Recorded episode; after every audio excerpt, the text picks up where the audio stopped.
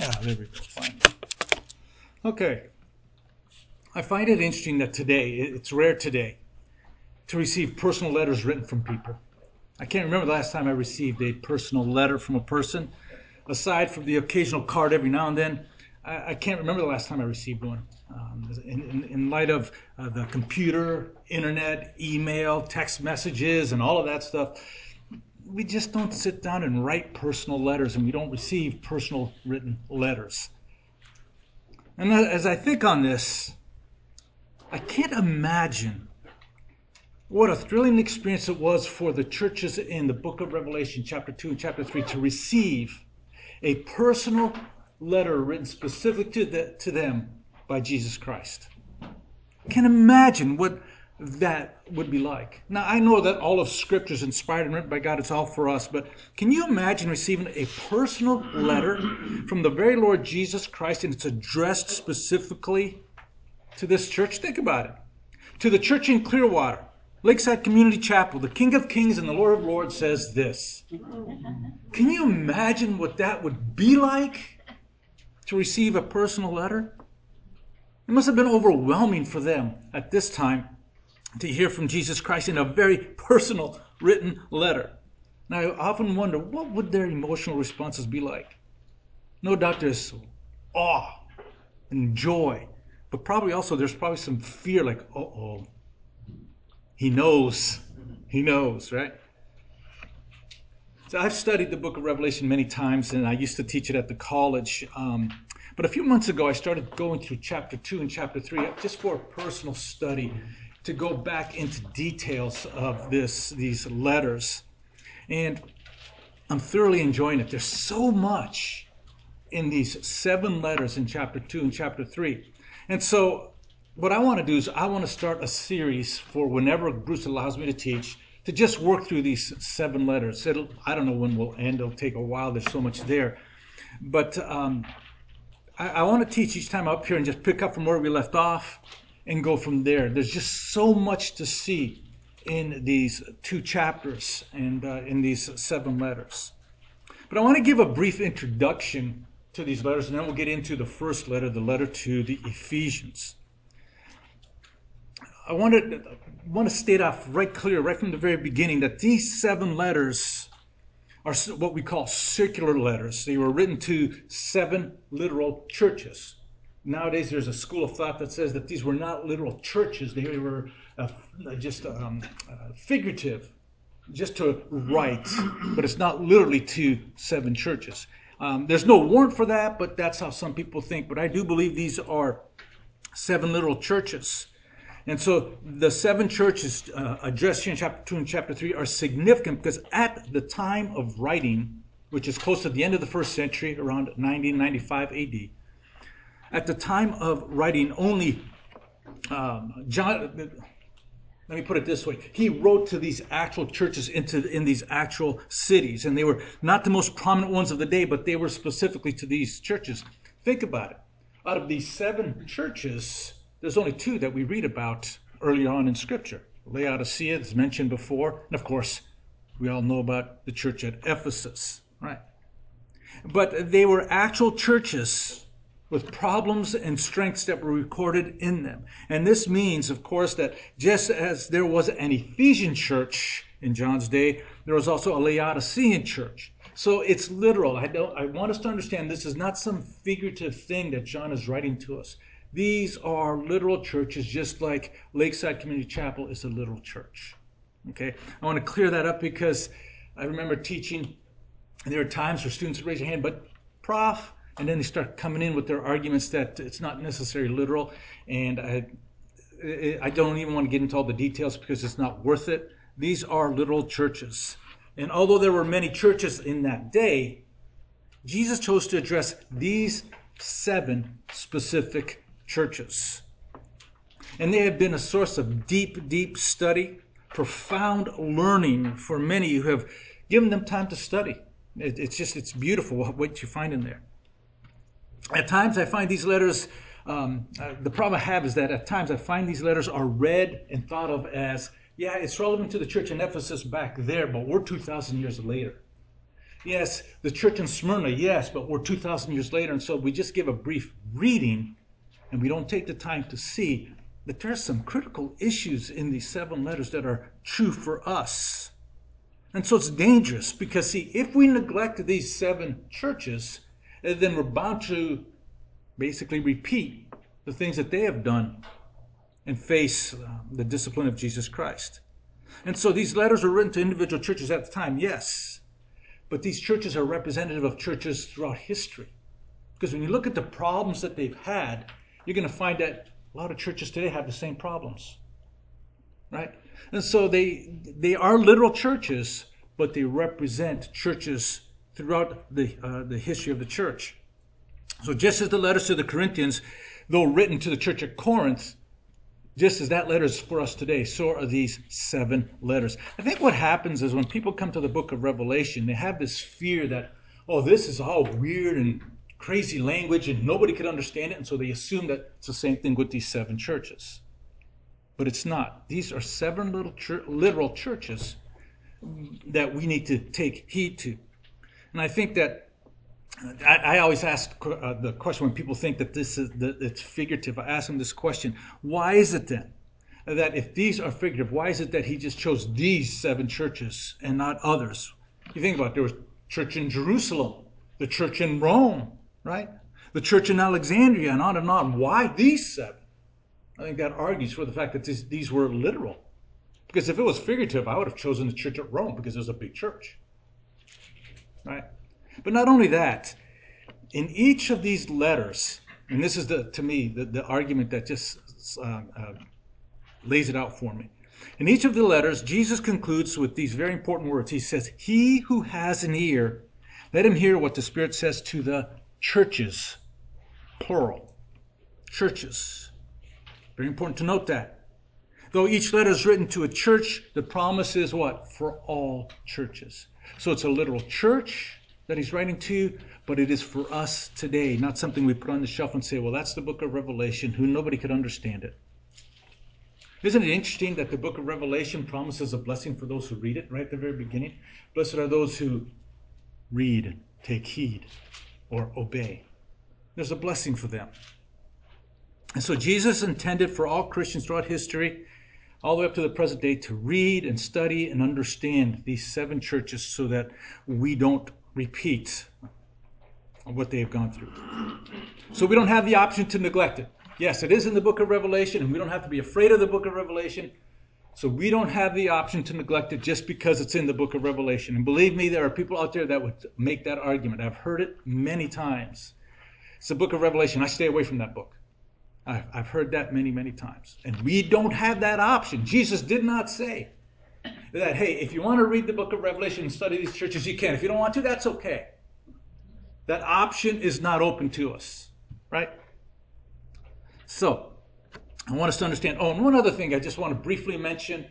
Um, you might, you may have heard this before or not. Uh, I don't know, but it's it, it had become popular there for a while. There's one view that says each church represents a historical time period. In other words, for example, because Ephesians is the first church, it represents the early church from the time of you know John the apostle up until the second and third century.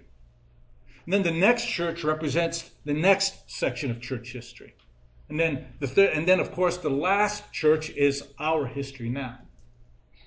There's no warrant for that. I mean, I've read, and they have some amazing ways of arguing this, but all the arguments come up short. There's no warrant for that, and I don't want to get into all the details of arguing it it's not that way because uh, my, the biggest argument that I, I've argued this with others who held to it is why is it then that the problems in each of those churches are, have been in the church throughout history, even to the present day? If what you're saying is true, then all the problems in in the church of Ephesus should be in the first 300 years, period. Shouldn't be today. But it's not. We have the same problems today. And so it's not historical time periods. I don't think there's any warrant for that interpretation. So I'll just put that out there. There's a lot more that can be said, but I don't want to waste your time and bore you with the, those details. Now, here's what I find interesting the structure of chapter 2 and 3, with these letters addressing actual churches, they stand in contrast to the, uh, the, the, the, last two chapters of the book of Revelation, chapter 21 and chapter 22. Uh, when you look at it, it's actually quite fascinating. You know, in the seven churches, as you read through these seven churches, there are imperfections we're going to look at. But when you come to chapter 21 and 22, we look at those imperfections in the church and they become perfections in the presence of God. I just want to give you a few. I just want to mention a few just to show you. It's I, I, when I studied this and saw this, I, this is great. You can just jot down the passages and look at them uh, yourselves. But in chapter 2, verse 2, we read of false prophets. Chapter 2, 2. In chapter 21, verse 14, you compare them to the true 12 apostles. So in the early church, there was false prophets. In the New Jerusalem, in eternity, you have the true apostles. There's nothing false. Right? In chapter 2, verse 9, and chapter 3, verse 9, you read about the false Jews, those who call themselves Jews but are not. And you compare uh, them to chapter 21, verse 12, and you have the names, the names of the true 12 tribes of Israel. So you have false Jews, true Israel. So note the, the distinction. Another one, in chapter 2, verse 13, we read about Christians dwell where Satan's throne is. That's where we dwell right now, right? Who's the God of this world? Satan himself. And so he talks about Christians dwelling where Satan's throne is. You compare that to chapter 22, verse 1, and we read there that Christians dwell where God's throne is. Note the perfection. Right now there's imperfection. Over there, when we're there, there is absolute perfection. In chapter 3, verse 1, we read that some in the church are dead. It says that you have a name, but you're really dead, right? In chapter 3, 1. Compare this that all of us, or all of those who are in the New Jerusalem, are written in the Lamb's book of life. There's no death whatsoever in the New Jerusalem. So there may be death in the church today. There are those who are not believers, right, who go to church. They're dead. But in the New Jerusalem, only true eternal life. There's no death. Okay? That's, uh, excuse me, chapter 21, verse 27 in the New Jerusalem. In chapter 1, verse 20, and we see it again in chapter 2, verse 5, the church is, is uh, uh, described as a lamp, right? And it's a flickering lamp. In fact, in Ephesians, uh, the, the letter to the, uh, here, the first letter to the church at Ephesus, talks about if they don't repent, he's going to pluck that lamp out. So it's a flickering lamp. There in uh, chapter 1, verse 20, chapter 2, verse 5. Compare that to God and Jesus Christ. They are the eternal lamps. In chapter 21, verse 23 and 24, and also in chapter 22, verse 5. So here it's temporary flickering lamp. There in eternity, we will have the eternal light of God, the Father, and the Lord Jesus Christ. Stark contrast. In chapter 2, verse 14 and 15, and then also in verse 20, you see that the church is filled with idolatrous impurities. And we see that even today, right? A lot of idolatry, a lot of impurity. And also in chapter 2 9, we read that there's liars. So you see that in the church impurities, liars. But in chapter 21, verse 8 and verse 27, you read only about purity in the new creation.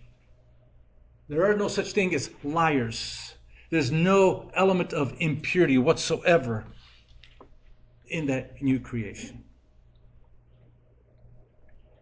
Just give you one more. There's many more, but I'll just give you one more. In chapter 2, verse 8 through 10, Christians face persecution, and they're hoping in God's promises to overcome, right? So there's persecution. In fact, Pastor Steve talked about persecution last week, right? There is persecution. Now you compare this to the new creation where they, uh, and this is chapter 22, just you could read through that, where they where they reign and they have inherited the promises, and the promises are permanent. There's no more persecution. we will reign with Christ. So, what you have is chapter 2 and 3, you have the imperfections of the church here, and they are radically transformed to absolute perfection there at the end when we are with Christ. And then, of course, Revelation talks about how all that will come to an end. And there's one other element that I think is uh, neat, if you take time to see it, is that each of the promises made to the overcomer, you know, at the, uh, at the uh, end of each letter, it says, those who overcome, there's a promise made. And each promise made to the overcomer is perfectly fulfilled in that new creation. For example, in chapter 2, verse 7, we talk about food. Okay, they will eat of uh, the, the, the tree of life. Chapter 22, verse 2, that's exactly what happens. There's a fulfillment of that promise. Talk about the temple in chapter 3, verse 12. We see the fulfillment in chapter 21, verse 22, that we will be in that. And on and on it goes. It talks about eternal security, incorruptible clothing, all of these things. But there's promises, and each one of those promises to the overcomers, each one can be seen in chapter 21 and 22 as ultimately fulfilled, completely fulfilled, permanently fulfilled. Which I think is, to me, it's, it's, it's, it's exciting because it confirms to me the promises of Jesus Christ. Now, one other element that I want to uh, mention here before we get into the letters is that when you look at all seven letters, what we see is that the church is what we call is to be Christocentric. In other words, Christ must be central in every way. Every church argues in these letters to the churches, every letter to these churches argues for the centrality of Jesus Christ. It's difficult to read these seven letters to the churches and not see Jesus Christ as the center of every one. He's the one who holds it together. He's the head of the universal church, but he's also the head of the local church. He is the heartbeat. He is the center of everything in the church. Everything's to revolve around him. He is the Lord. Um, he sovereignly reigns over all. As, as one teacher said, and I love what he said, he said, speaking of Jesus, he said, Jesus is himself the standard according to which the life of every congregation is judged, and the one whose person and personality shape the beliefs and behavior of all. So every church, every church will be judged based on the centrality of Christ and how they reflect Christ in that church. He is central. Think about it. In chapter 1, we read of Jesus Christ um, walking among the lampstands, and we're told that the lampstands are the churches. So he walks among the lampstands. What does that tell us? That Christ walks among his church. He is sovereign, he is omnipresent, right? And so he knows all things in the life of every church, every congregation. He knows their commitment, he knows their trials, he knows the hardships, he knows every circumstance of every person in each church. He is not blind. He walks in the midst. He sees it all. He sees everything. Thus, the condition of every church is an open book before him. He is here, present, walking in the midst of Lakeside Community Chapel. He knows it all. And he reads every heart. He evaluates every motive. He assesses every work, and he's going to bring every person into judgment or discipline according to how they have lived with that knowledge in mind. So, right now, right here, he knows your thoughts, he knows your motives, he knows everything because he's right here. So, with that in mind, what should our response be to this reality? Too many take it flippantly. When we come together as a congregation, Christ is right there and He's evaluating everything what we do, how we do it, motives, thoughts.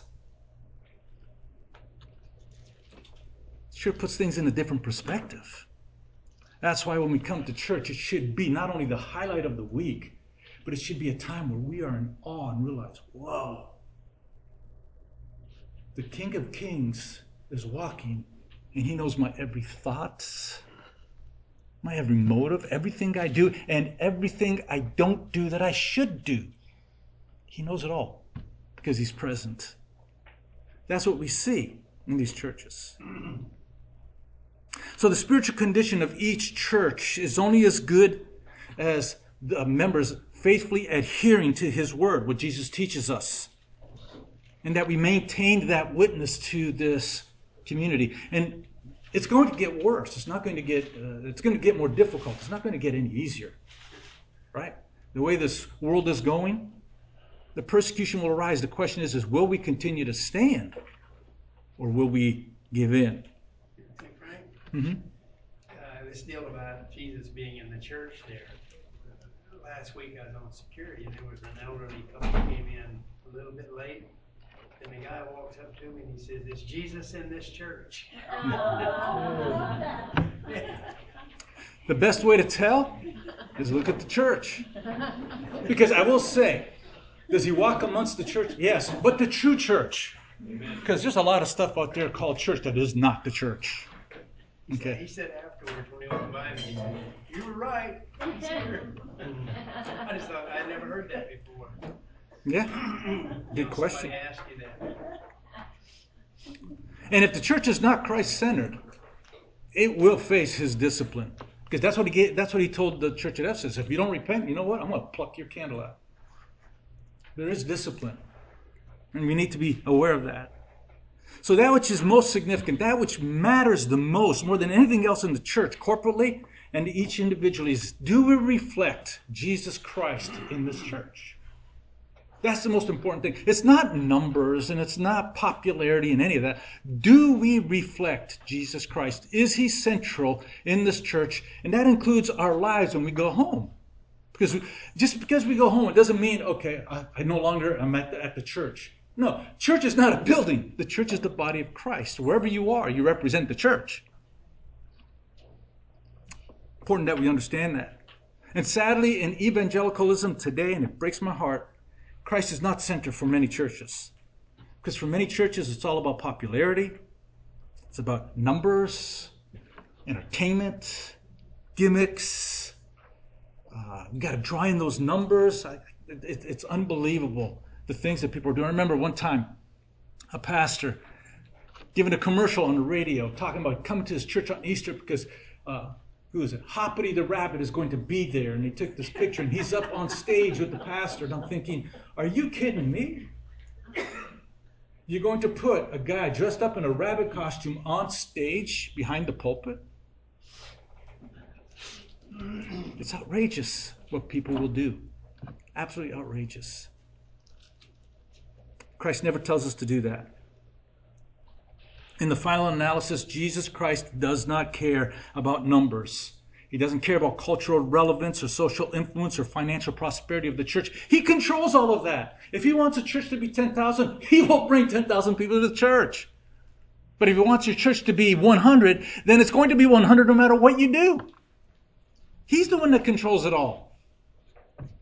Final analysis, he controls it. So what matters most to Jesus and thus should matter most to us is three things, I believe. First, do we hold forth his name? Not only the, when we gather together, but even when we go home. Do we hold forth his name? Second, do we, uh, do we proclaim the gospel of which he's the center? In other words, do we proclaim a true gospel? A right gospel? And believe me, there are many, quote, so called gospels out there. I've heard it. Do we proclaim the true gospel? And third, do we heed his word as the guidance for our lives? Does his word guide us and lead us and give us the wisdom that we need? Or do we listen to psychologists and counselors? I'm not saying we shouldn't go to them, but I'm talking about God's word here. Is that what guides us? Those are the three things that I believe matter most to Jesus Christ because we're going to see these things in these seven churches. So we need to ask ourselves some questions. Are the ministries and programs of our church given shape by what Jesus prizes, by what Jesus wants? We need to ask ourselves that. Or what we do here at this church, are they governed by what Jesus wants? I believe they are. I know that um, when Pam and I were looking for a church, we went to several. Um, I always knew Steve. I knew I was going to visit this church eventually because he and I were, have been friends for many years.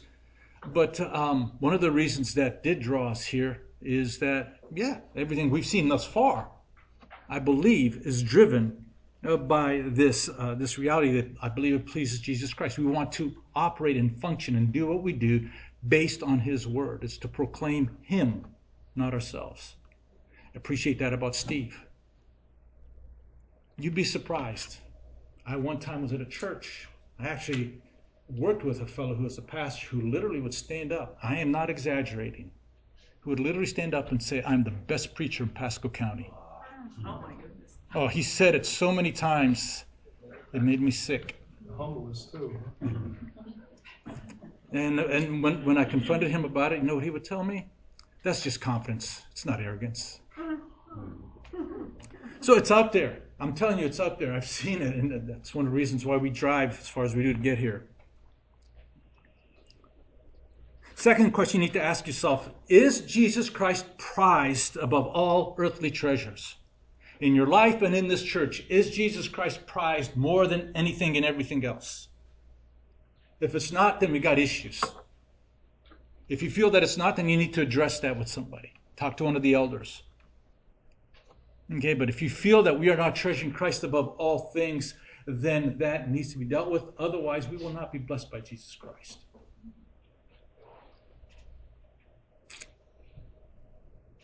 And then, third, uh, the third question, which is a difficult question, is faithfulness unto death an easy choice for those of us who are in the church? If it comes down to it, where you are demanded not to worship Christ, will you be willing to lay your life down and say, then kill me? But I will worship Jesus Christ. Easier said than done now. But when you see a gun at pointed at your head, will you do it? I remember a gentleman one time telling me a story that he was out on the streets in a, a place that was very antagonistic to the gospel, and he was preaching the gospel, and the guy held a gun. He said, You will stop, or I pull the trigger. He looked at him and said, Then pull the trigger because you'll send me to Jesus. and the guy just looked at him. And he says, You need to stop. He says, I'm not going to stop. Pull the trigger and you send me to Jesus. The guy walked away just shaking his head, thinking, This guy's nuts. I pray God give me that kind of courage and boldness. Right? So all these things are critical at the church is to be Christocentric. So with that little background, I want us to start in the book, or in the book, I'm thinking of Ephesians, the letter to the church at Ephesus, there in chapter 2, verses 1 through 7. And um, what I what I would like for us to do is take a moment and let's learn about the city of Ephesus. If we're going to understand this letter, we need to understand the background of Ephesus at this time in the late first century. Um, and there are many who believe that the reason that this first letter was written to the church at Ephesus is because it was one of the most important cities of the time, and it was incredibly important. It was the most important political center of all time at that time. Ephesus quickly became a center of commerce and trade. A lot of money, a lot of people going in and out. It was one of the most uh, prosperous provinces. It belonged to one of the most pro- prosperous provinces in Asia Minor at the time. It's hard to say, I know. But during the reign of Augustus, it was Ephesus and Pergamum that were rivals for prominence. Ephesus became the greatest city of the area and it thrived commercially. I mean, it was active. There was a lot there financially, a lot of stability. Okay. At the time of the writing of this letter, the city of Ephesus had grown to 250,000 people. Now, that's a fairly large city today. But in that day, it was extremely large. In fact, some have called it the New York City of the ancient world. It was, it did become, and it was the capital of Asia Minor and that it, it became the residence of the Apostle John after he left the, the Isle of Patmos. So it flourished as an important commercial and export center for Asia. Very, very wealthy, very, very busy, a lot of activity. You couldn't compare it. It, it you, you can't even compare it to Tampa, as busy Tampa is, because it was even busier, more affluent in that day. And so it had the geographical priority as well of the best port of entry. That's where the ships would come in. So you have all of this coming into Ephesus. Massive city, incredible importance, a lot of money, and everything that goes with it, just like what you would see in places like New York City or LA, things like that. In Scripture, we are commanded to pray for our leaders, right? in, in 1 Peter 2.17, 1 Timothy 2.12, we are to pray for our leaders, those in office. We're commanded that. However, in Ephesus, worship of the Roman emperor was not optional. It was mandatory. Okay, there was a law. Okay, prayer to him was normative. You were to pray to the ruler. Today we honor presidents in the past by naming libraries or other historical artifacts after them.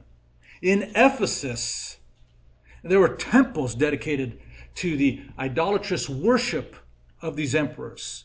Emperors such as Claudius, Hadrian, Julius Caesar, Augustus, and others. And this was, of course, to further the imperial cult of worship.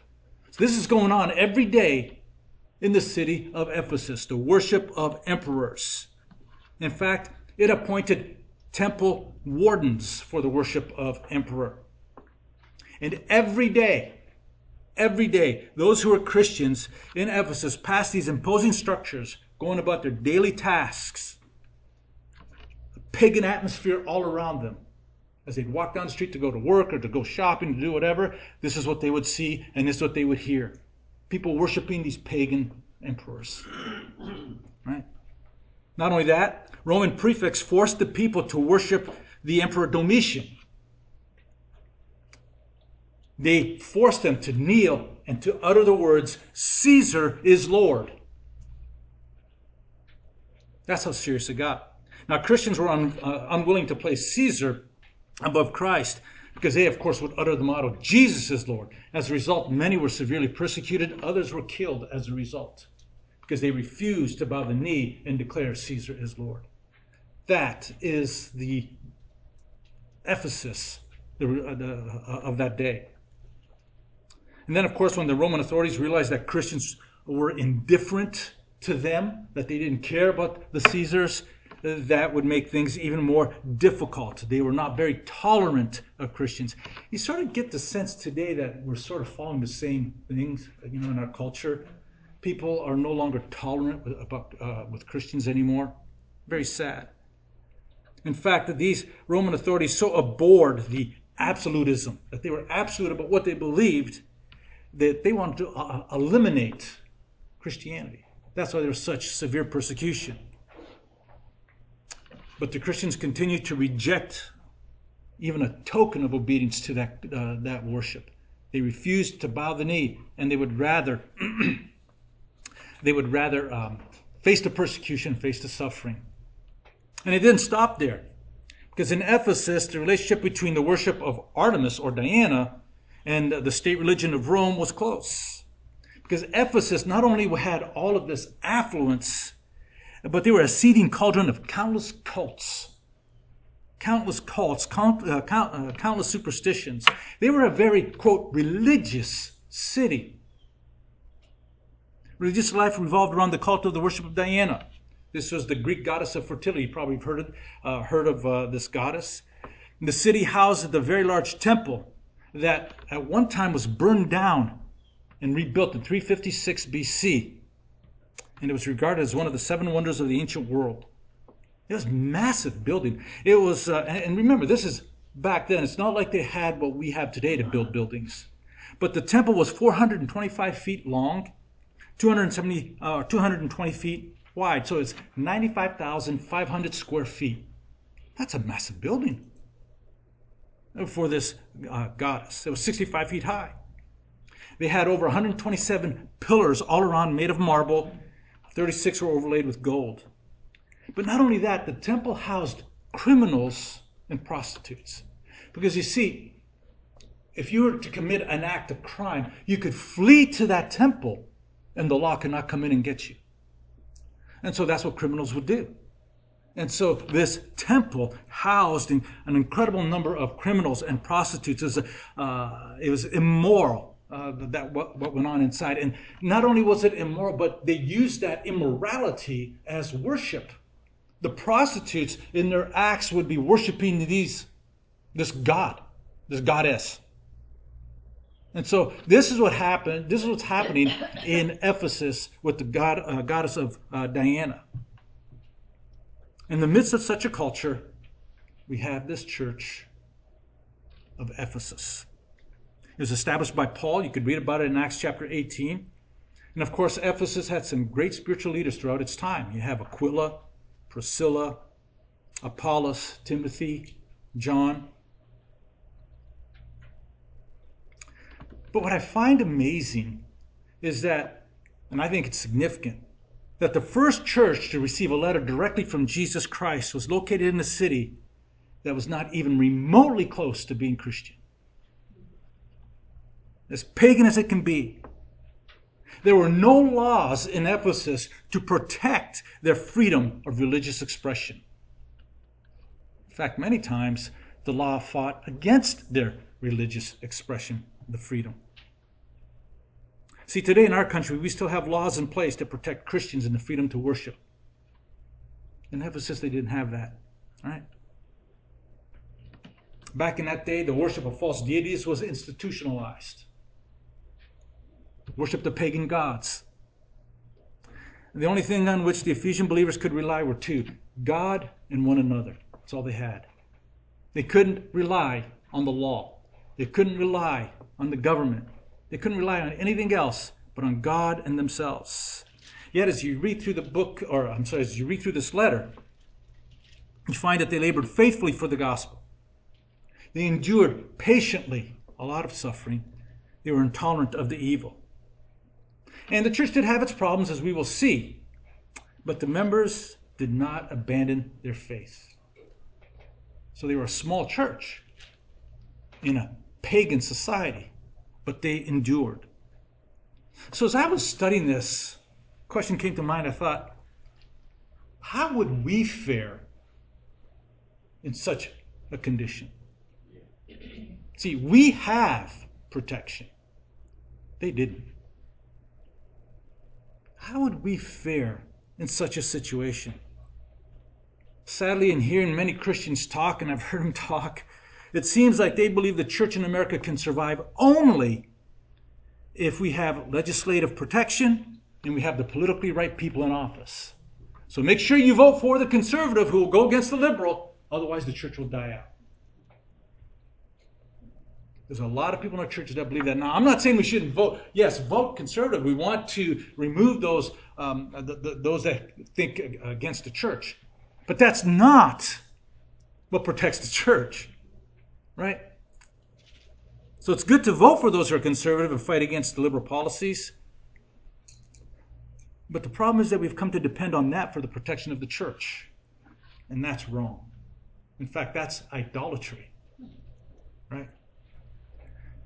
And so much so, we fear the church will not last, and we fear that the church will be destroyed if the wrong people get in office. I mean, it's, it's amazing what I hear to come from the lips of people who call themselves Christians. But Jesus told us what about, uh, about uh, the church in hell? He says the gates of hell will not prevail. Okay, so my protection, it doesn't come from who's in office. My protection comes from Almighty God, the Lord Jesus Christ Himself. Whether the church flourishes or does not flourish is not dependent upon who's in office, but who sits on the throne. Right? So, yes, we should vote and we should vote wisely. But not because, oh, we have to vote this person in so it protects the church. Our protection does not come from government. So, what's important to understand is that the church in Ephesus and the other local congregations knew nothing of the religious freedom that we experience. And yet they survived. The church is still around 2,000 years later. We survived. And so, in the midst of what we see as state sanctioned idolatry and immorality, the church continued and the church survived. So when we look at the condition of our country and the way it's going, and it's rapidly declining,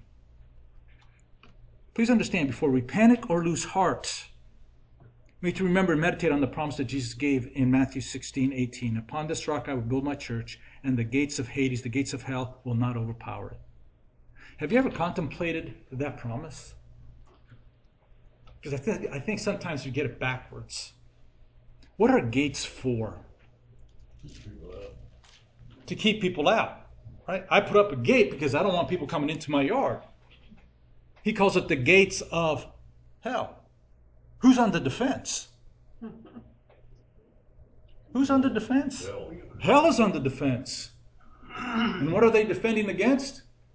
The church, because the church continues to make progress. And what does he say? It doesn't matter what the defenses are that hell produces, they will not prevail against the body of Christ. So rather than be up in a panic and be afraid, we're the ones that should stand solid, realizing wait a minute, I have nothing to fear. My king still reigns. Okay, it doesn't matter who's in office, it doesn't matter what the laws state, it doesn't matter what people declare. Jesus Christ still reigns in the church, and the gates of hell will not prevail. Hold on to that promise. So, with that background in mind, let's look at Ephesians chapter 1, or I'm sorry, sorry, forgive me for that slip. Revelation chapter 2, verses 1 through 7, and let's read through it.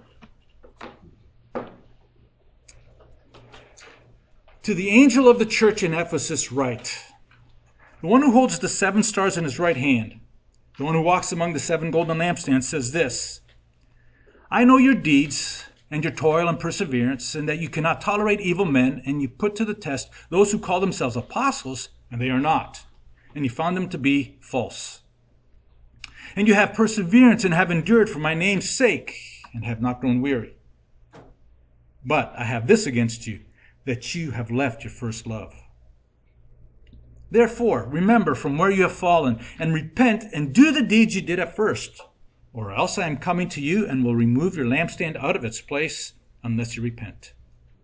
Yet this you do have, that you hate the deeds of the Nicolaitans, which I also hate. He who has an ear, let him hear what the Spirit says to the churches. To him who overcomes, I will grant to eat of the tree of life, which is in the paradise of God. Now you can well know that we're not going to finish this passage today, not even close. Okay. But uh, it, there's so much here. Just just to start off, just to put this out there, when it says to the angel of the church in Ephesus, really don't want to get into a deep discussion of that because there's so many arguments um, for uh, who it represents. Some see this as an actual angel that watches over a particular church, and there's some good arguments for that. I, I've read them, and they're from solid guys with good good arguments. Others uh, see this messenger as just that. It's uh, there's a particular messenger assigned to each church, and so it's a, a, some messenger. And there's a pretty decent uh, arguments for that as well. Others see this as the pastor for each church. Okay, it's, it's written to them. And the reality is, is that it's very difficult to determine which one it is. But the other reality is that it doesn't matter which view you hold, the truth is still the same. Okay, so it's very difficult. If pressed, I would argue that it represents the pastor of the church, but I won't be dogmatic. Okay, there's just too many good arguments all the way around. But the bottom line is, is that the interpretation, the understanding of the passage does, is not affected whether you think it's an angel, a messenger, or a pastor. Okay? So, just want to throw that out there. But notice what happens here in the very first verse. We begin with a description of Jesus Christ. And this description emphasizes that Jesus Christ is sovereign over the church. Talked about it, but he, uh, he emphasizes it here in the very first, ver- uh, ver- very first verse. Now, when we, see, when we say that Jesus Christ is sovereign over the church, most Christians would agree with this thought. Most Christians that I have come across say, yes, he's sovereign, he's the head of the church, and they are diligent to affirm that the Bible is the inspired word of God. Uh, it's the only infallible truth that we should govern our lives by. Most Christians I know would agree with that. But the problem I'm having is that many will say yes to that, But when you look at the way they live, or you look at these churches that, that, are run, you begin to wonder whether they truly believe that or not. See, when you look at how they structure their churches, or when they formulate their beliefs or cast their vision, you begin to question whether they truly believe the Bible is the inerrant, infallible Word of God. I've read some doctrinal statements from churches when I used to look, you know, send my resume out, and they would send me their doctrinal statement. I would just say, I can't take this church. I, I just pull my resume. I mean, some of the things that they would say, I say, it's not even biblical. Absolutely amazing. So, yes, they would claim, you know, my first question is, what do you think of, uh, of Jesus Christ and what do you think of, of Scripture? So, of course, they tell me what they believe. And I say, okay, that sounds good. Let me read your doctrinal statement. And I'm saying, okay, what you say you believe and what you have written down on paper are two separate things. So, yes, there's a lot of Christians who claim they believe this, but when you look at what they literally actually believe, you begin to question. There's a big chasm between what they claim to be their theological affirmations, their doctrine, what, what they claim to believe, and what the Bible actually has to say. So we have to be careful here. Many times the Bible is simply a token authority. It's biblical. Really? Just because you quote a verse here and there doesn't make it biblical. I know people who use the Bible to teach um, inaccurate doctrine all the time. So uh, I, I, think we have to be careful here. Uh, just if Sam Storms, uh, who talks of this, he says how these people appear to care so much for the Word of God, but then you don't. He makes the statement. He says they elevate sociological trends in marketing surveys and demographic studies together with the felt needs of the congregation. They elevate that above the principles and truths of Scripture itself. And it's true, I've seen this. In fact, I took a church growth class one time just out of curiosity. That's exactly what they taught. Very little about God's Word, but they're talking about uh, demographics, you know, focus on one demographic, and that's who you go after. And I'm thinking, really? So the gospel is going to be focused on one group of people? The gospel is for all.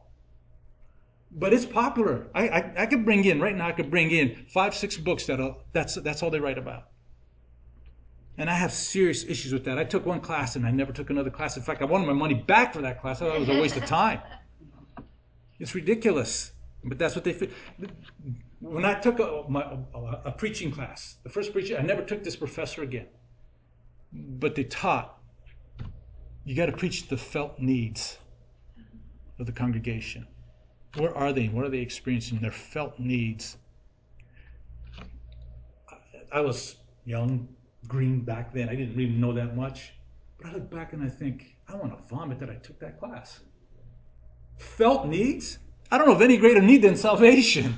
I don't know of any greater need than life committed to Jesus Christ.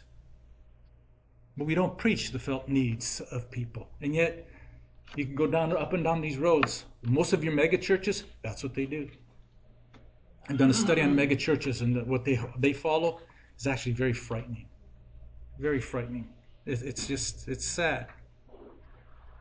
Now, no doubt there are things we can consider, uh, uh, uh, and there are things we could learn from looking around and looking looking at the community, see what's out in the community and so forth. We could learn, but that should never ever influence uh, the effect of God's word upon our lives. That's critical. And so in this verse, in verse 1, it's deeply and profoundly significant that they are the words of Jesus Christ himself to this very church. As I said, I know that all scripture is God breathed and all of it is for us. Um, I agree with that. But these uh, seven letters are the direct and explicit address of Jesus Christ to each church, as I mentioned earlier. And he addresses them. He addresses them with statements. He addresses them with assertions. He addresses them with the theological concepts, doctrinal truths, and more. And we're going to look at that as we work through this. But he is the one who's addressing them. So it's vital that we take heed to this. And we will dig in when we, uh, when we work through this. But it's in each letter, what you will see is that the written Christ presents himself in a particular way. And each way that he addresses himself, it's going to address the needs of that church. And a lot of it goes back to chapter 1. I would encourage you to read through chapter 1 because you see the description of Jesus Christ in chapter 1. And that description is going to come out in each of these seven letters. And it's for a purpose for each, um, uh, each church. And so we see that uh, Jesus Christ has a watchful relationship to local churches and their leaders. And we see this in verse 1. I'm going to look at this next time we gather uh, more detail. But we see this. First, he is seen as holding fast the seven stars of the angels. Okay? Chapter 1, we read that those stars are the pastors or the leaders. So he holds them in his hand. Secondly, he is walking in the midst of the churches. So note his sovereignty here. He holds the leaders in hand, his hands and he walks in the midst of the church. That's God's divine sovereignty, Jesus Christ's divine sovereignty over the church. So let's look at the first one, the one who holds the seven stars in his right hand. That word to hold comes from the Greek word krateo, which refers to hold with authority. Jesus Christ has authority over the leaders of the church. It basically emphasizes very graphically that Jesus Christ is sovereign. That's why he uses that particular word. So at the right hand, and again, they're at the right hand. The right hand was a symbol of honor. So Jesus Christ holds the leaders his right hand. That's what he thinks of those who lead his churches and do it uh, biblically, right? And so Jesus holds the messengers or leaders or basically the churches with his power and place of honor. And he holds them because they belong to him. He owns them. He owns us. He died for us. He redeemed us. So we belong to him.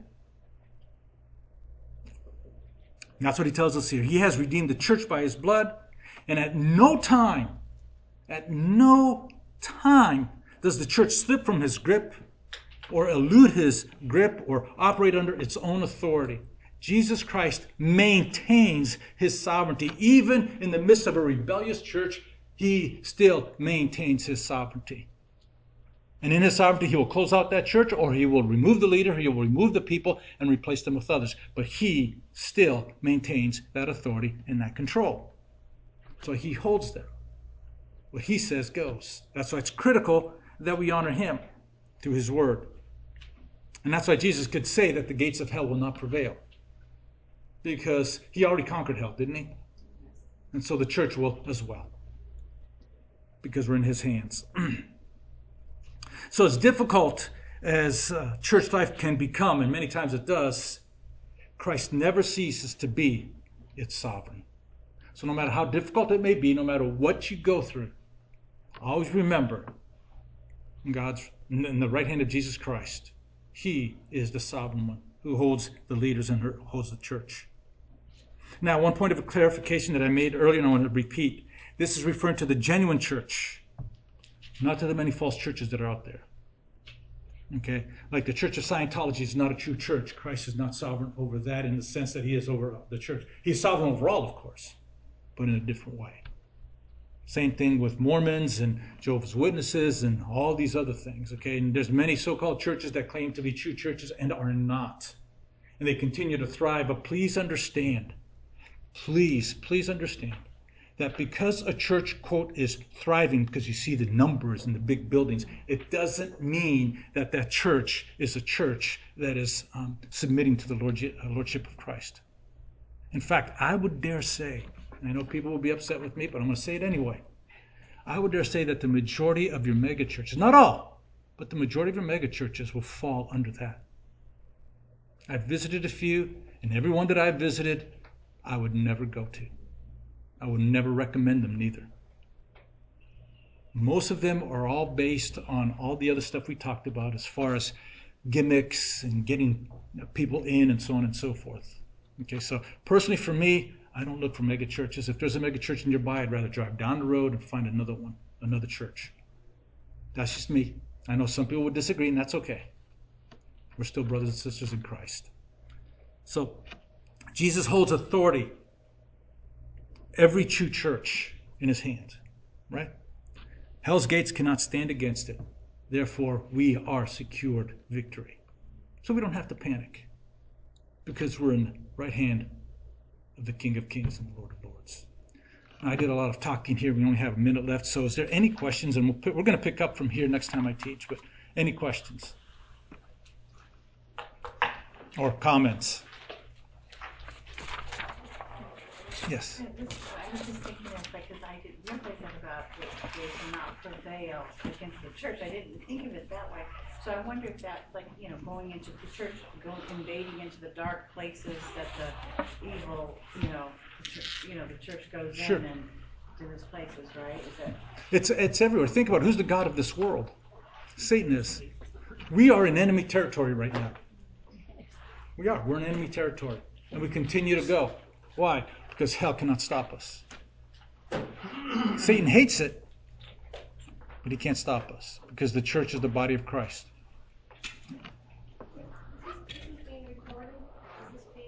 Yes.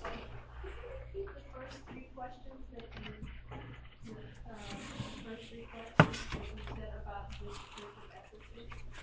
The first three questions. I'm not sure. Oh, you said there were three, three points or three questions. I'll, I'll listen to the recording. Uh, He's referring to, is Jesus centered? Oh, we, we have to ask ourselves some questions? Oh, okay. Yeah. We have to ask ourselves are the ministries and programs of our church energized and given shape by what pleases Jesus Christ? Okay, number one. Number two, is Jesus prized above all earthly treasures? And number three, is faithfulness unto death an easy choice for those of us who are in the church? Those are questions we need to ask if we're going to be a Christ centered church.